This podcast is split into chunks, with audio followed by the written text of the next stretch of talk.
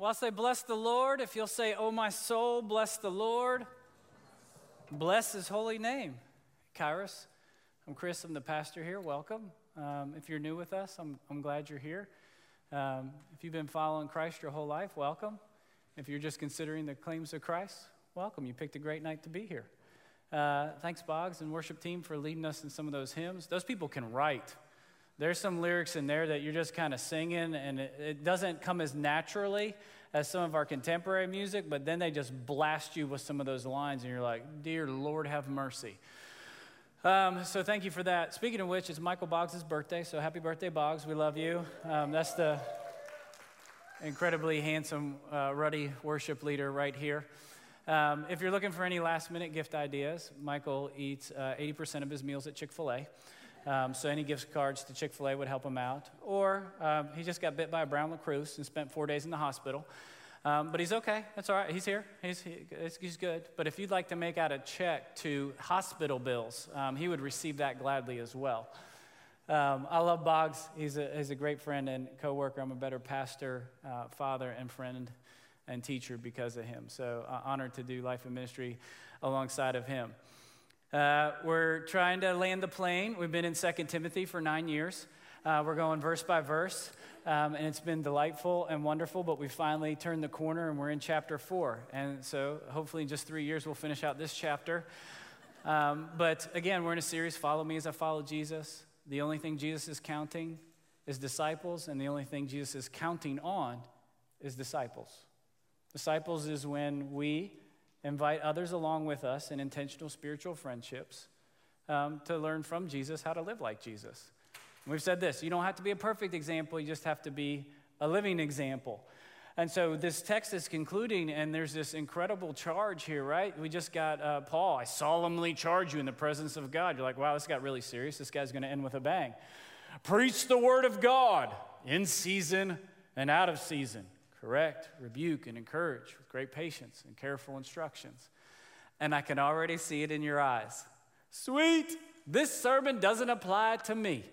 It only applies to preacher boys, right? Because we're a bunch of weirdos anyway. I'm not going to seminary. Um, uh, I'm not going and sitting in my office and studying Greek and Hebrew like some little nerd. Good luck for you. It's not for me. Now tell me Jesus loves me so we can go home. Uh, first of all, I would say this. One, I got a strong sense there's some of you in this room here are called to preach and you're running away from it. So you can just put that in your pipe and smoke it and see how it tastes later. Um, second, I would say that's the Lord. That's, if you, don't be mad at me. That's the Lord. That's not. That's between you and Him. I'm just. I'm just the messenger.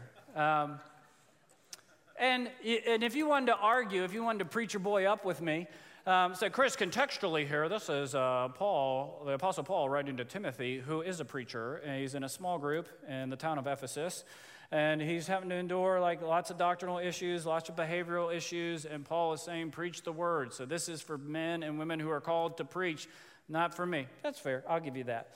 Um, but uh, I would also say this: maybe your definition of preaching is too narrow.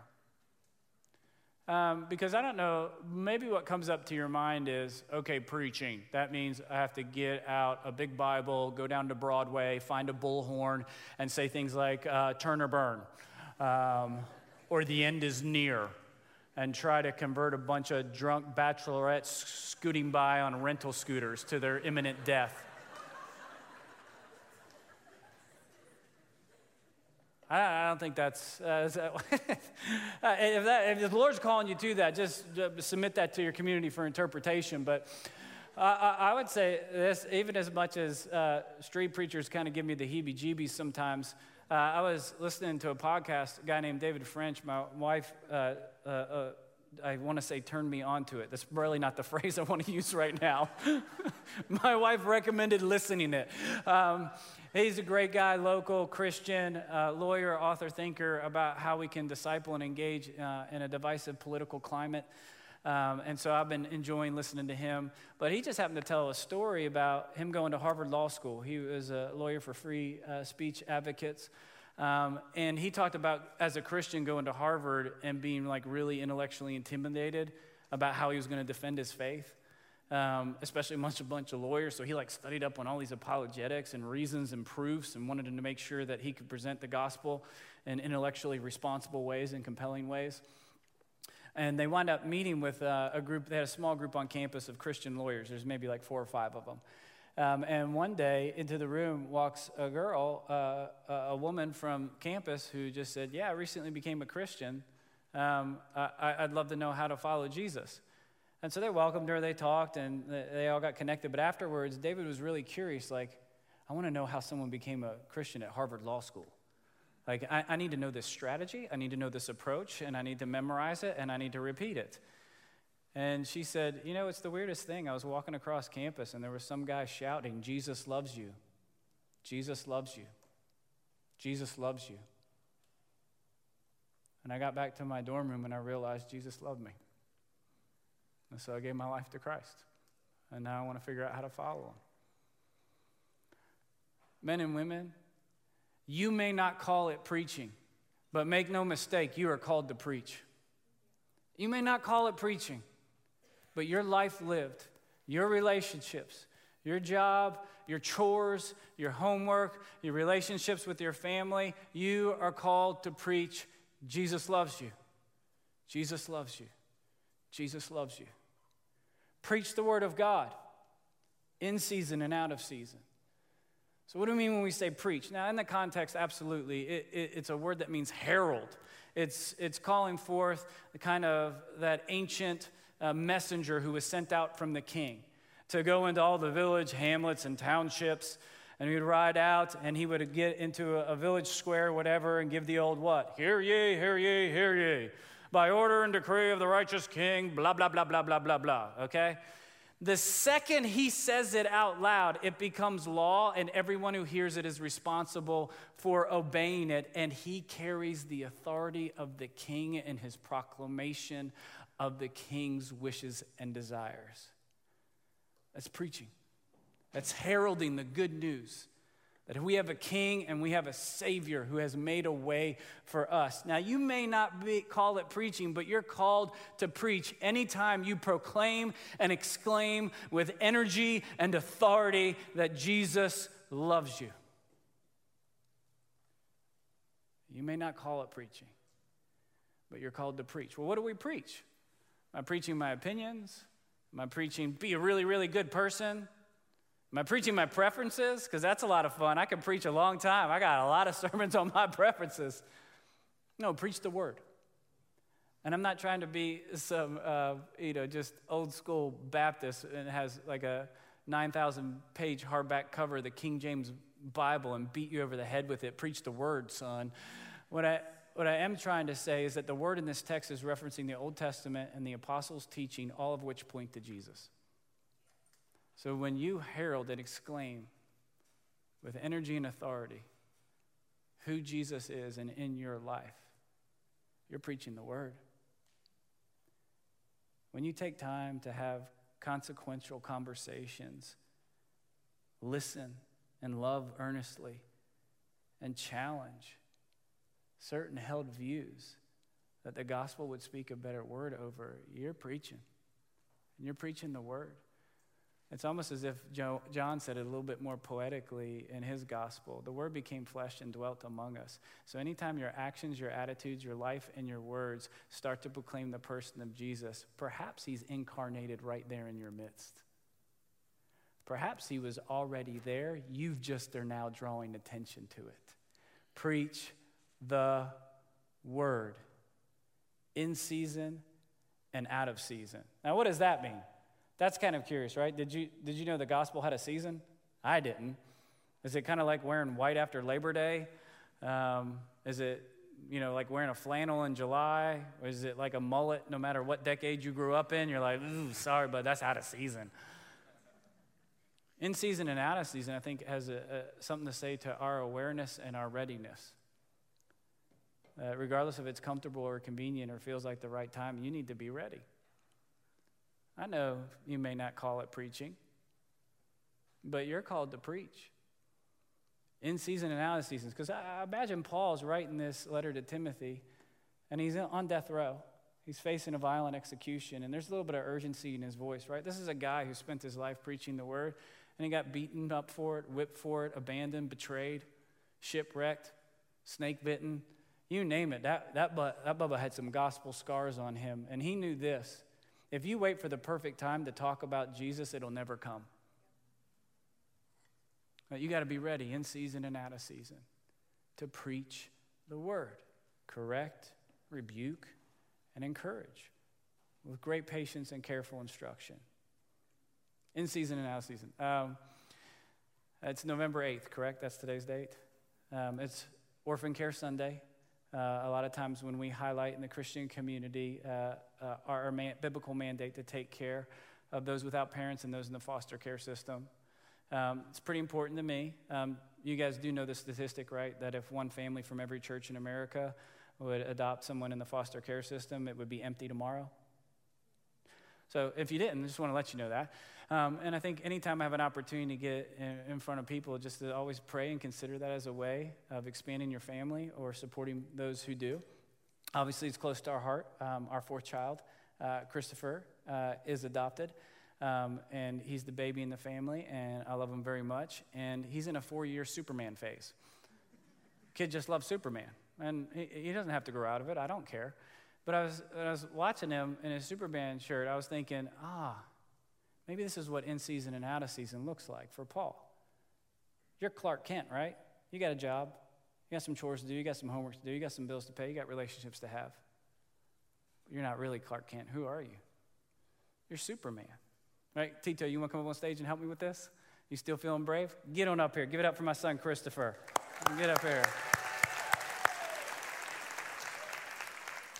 So there's this moment in um, every Superman movie, regardless of which one you, you've watched or cartoon, right? There's that theme music that starts to play in the background. Do you know what it sounds like? Bum, bum, bum. Let's see. Here, can you help me out with it? All right. No matter what he's doing, got glasses on, got a suit or tie. You ready?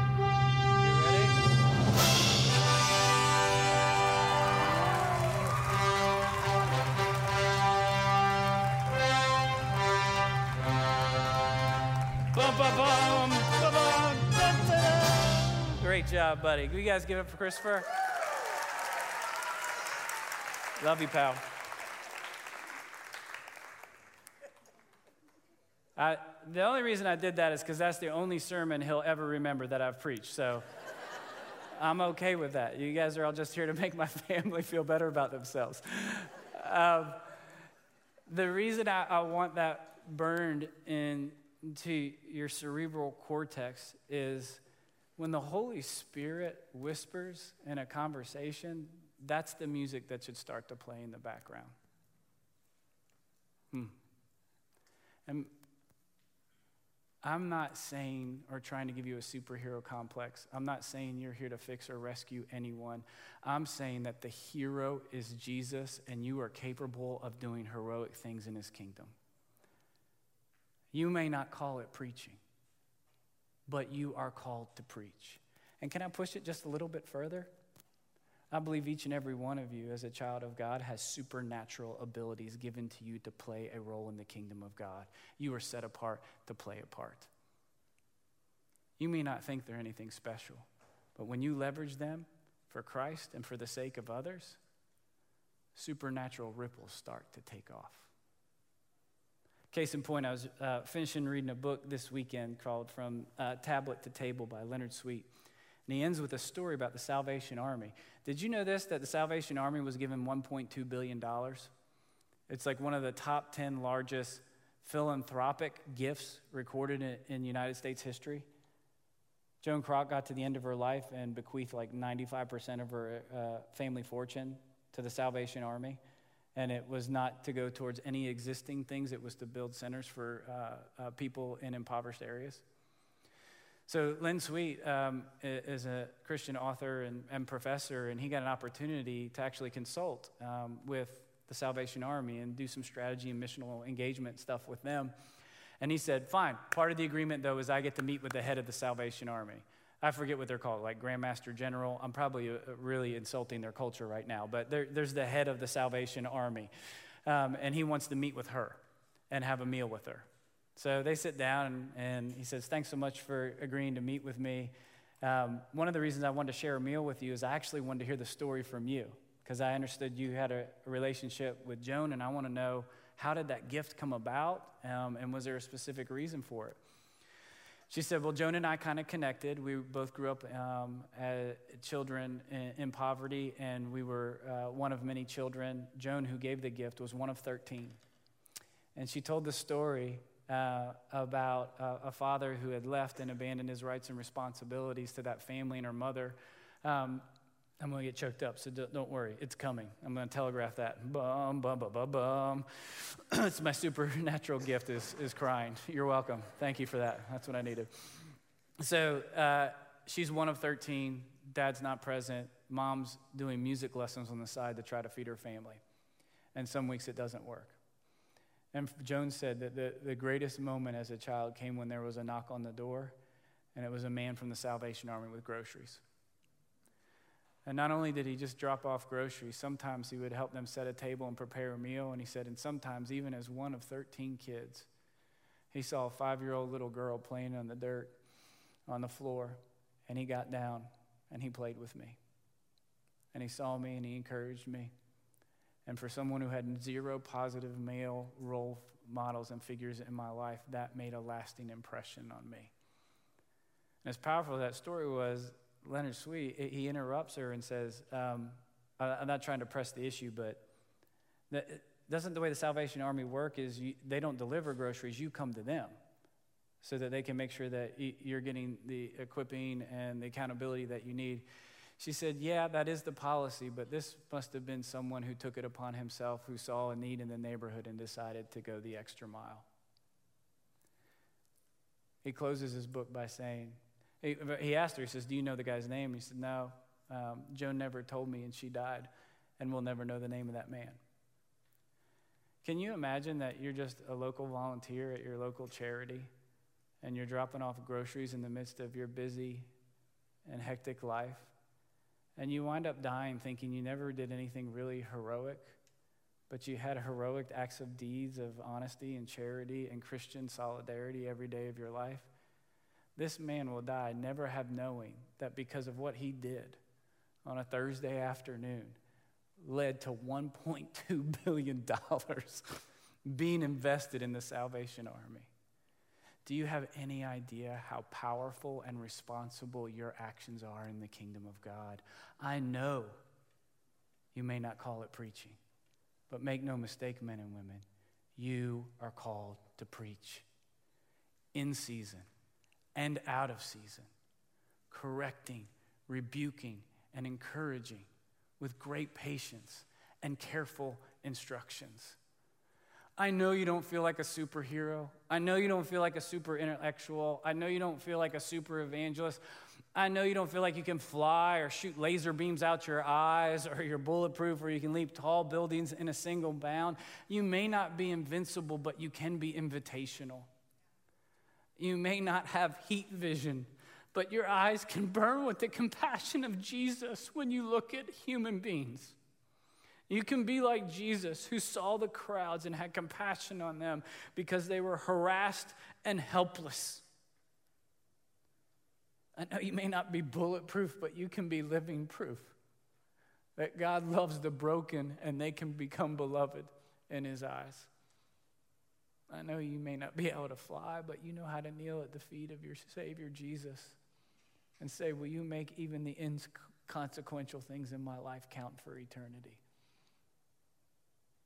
I know you may not call it preaching, but you're called to preach. You're called to preach by the way that you treat your siblings. You're called to preach by the way you treat your parents. You're called to preach by the way you handle your finances. You're called to preach by who you eat with. Now, just so we're clear, I want us to be kind and consequential disciple makers who preach the word in season and out of season, correct, rebuke, and encourage with great patience and careful instructions. This is not permission. Please don't hear this. This is not permission to be a Bible bully. This is not permission to be a religious jerk. This is not carte blanche, hey, get all of us apologetic assassins together, get our armor piercing bullets, and count the conversational corpses that we walk over as a sign of success. Dominated that argument. You can win an argument but lose a soul, just so we're clear. How do we be kind and consequential? And this is not some laissez faire, uh, all roads lead to God. Jesus is just a good teacher. Uh, you do you. What's right for you may be right for you. Who am I to say anything? No, I think somewhere in the middle, there becomes a spirit empowered believer, a man or a woman who is full of grace and truth, invitation and challenge, relationship and responsibility, and who speaks the words of Jesus, proclaims and exclaims with energy and authority the word of God made flesh, who has dwelt among us, who says, Jesus is in our midst, and here is what he wants to speak to. The way my buddy Neil McClendon puts it is Are you the kind of person lost people want to have a beer with? I would never put it that way because obviously I know my audience. I would never go over here. But I would say, Are you the kind of person a recovering alcoholic wants to have five cups of coffee with? Are you the kind of person a teenager wants to have a Jamba juice with? I don't know what you guys are drinking, protein, whatever it is. but are you kind and consequential in such a way? To, like, do you listen? And ask thought provoking questions. Do you love in a way that there's some kind of density to your soul? And do you speak truth and reframe and challenge assumptions that you know are lies and are leading to destruction? I know you may not call it preaching, but you are called to preach. In season and out of season, correcting, rebuking, and encouraging with great patience and careful instruction. If you look back on the life of Jesus and you broke down uh, how many hours he gave to preaching, and how many, it probably wouldn't be that much. But yet he said he was called to preach and declare the kingdom of God. That's why I've come. The majority of his preaching was meal sharing, storytelling, hanging out with his disciples, making disciples that make disciples. Was one person put it, here's the summary of the gospel Jesus ate good food with bad people. think we need to have more meals together? You think we need to learn how to preach better? Here's the deal tomorrow morning, a sermon's waiting for you in the form of a roommate who left their dirty dishes in the sink. And it's time for you to preach the word in season and out of season with great patience and careful instruction. There's a sermon waiting for you disguised as a lunch meeting on Wednesday where you think it's just a business opportunity or connecting with an old friend, and all of a sudden the air is going to get real thin and you're going to hear it in the background. Bum, bum, bum, bum, bum.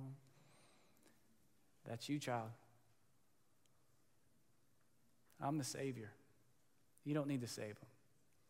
But will you draw attention to me in the midst of their chaos and their confusion? I know you don't call it preaching, but make no mistake, you're called to preach. Amen. So we want to preach the Bible clearly and give your soul some space to respond. So I'm going to ask Jacoby to come up uh, as the band comes up.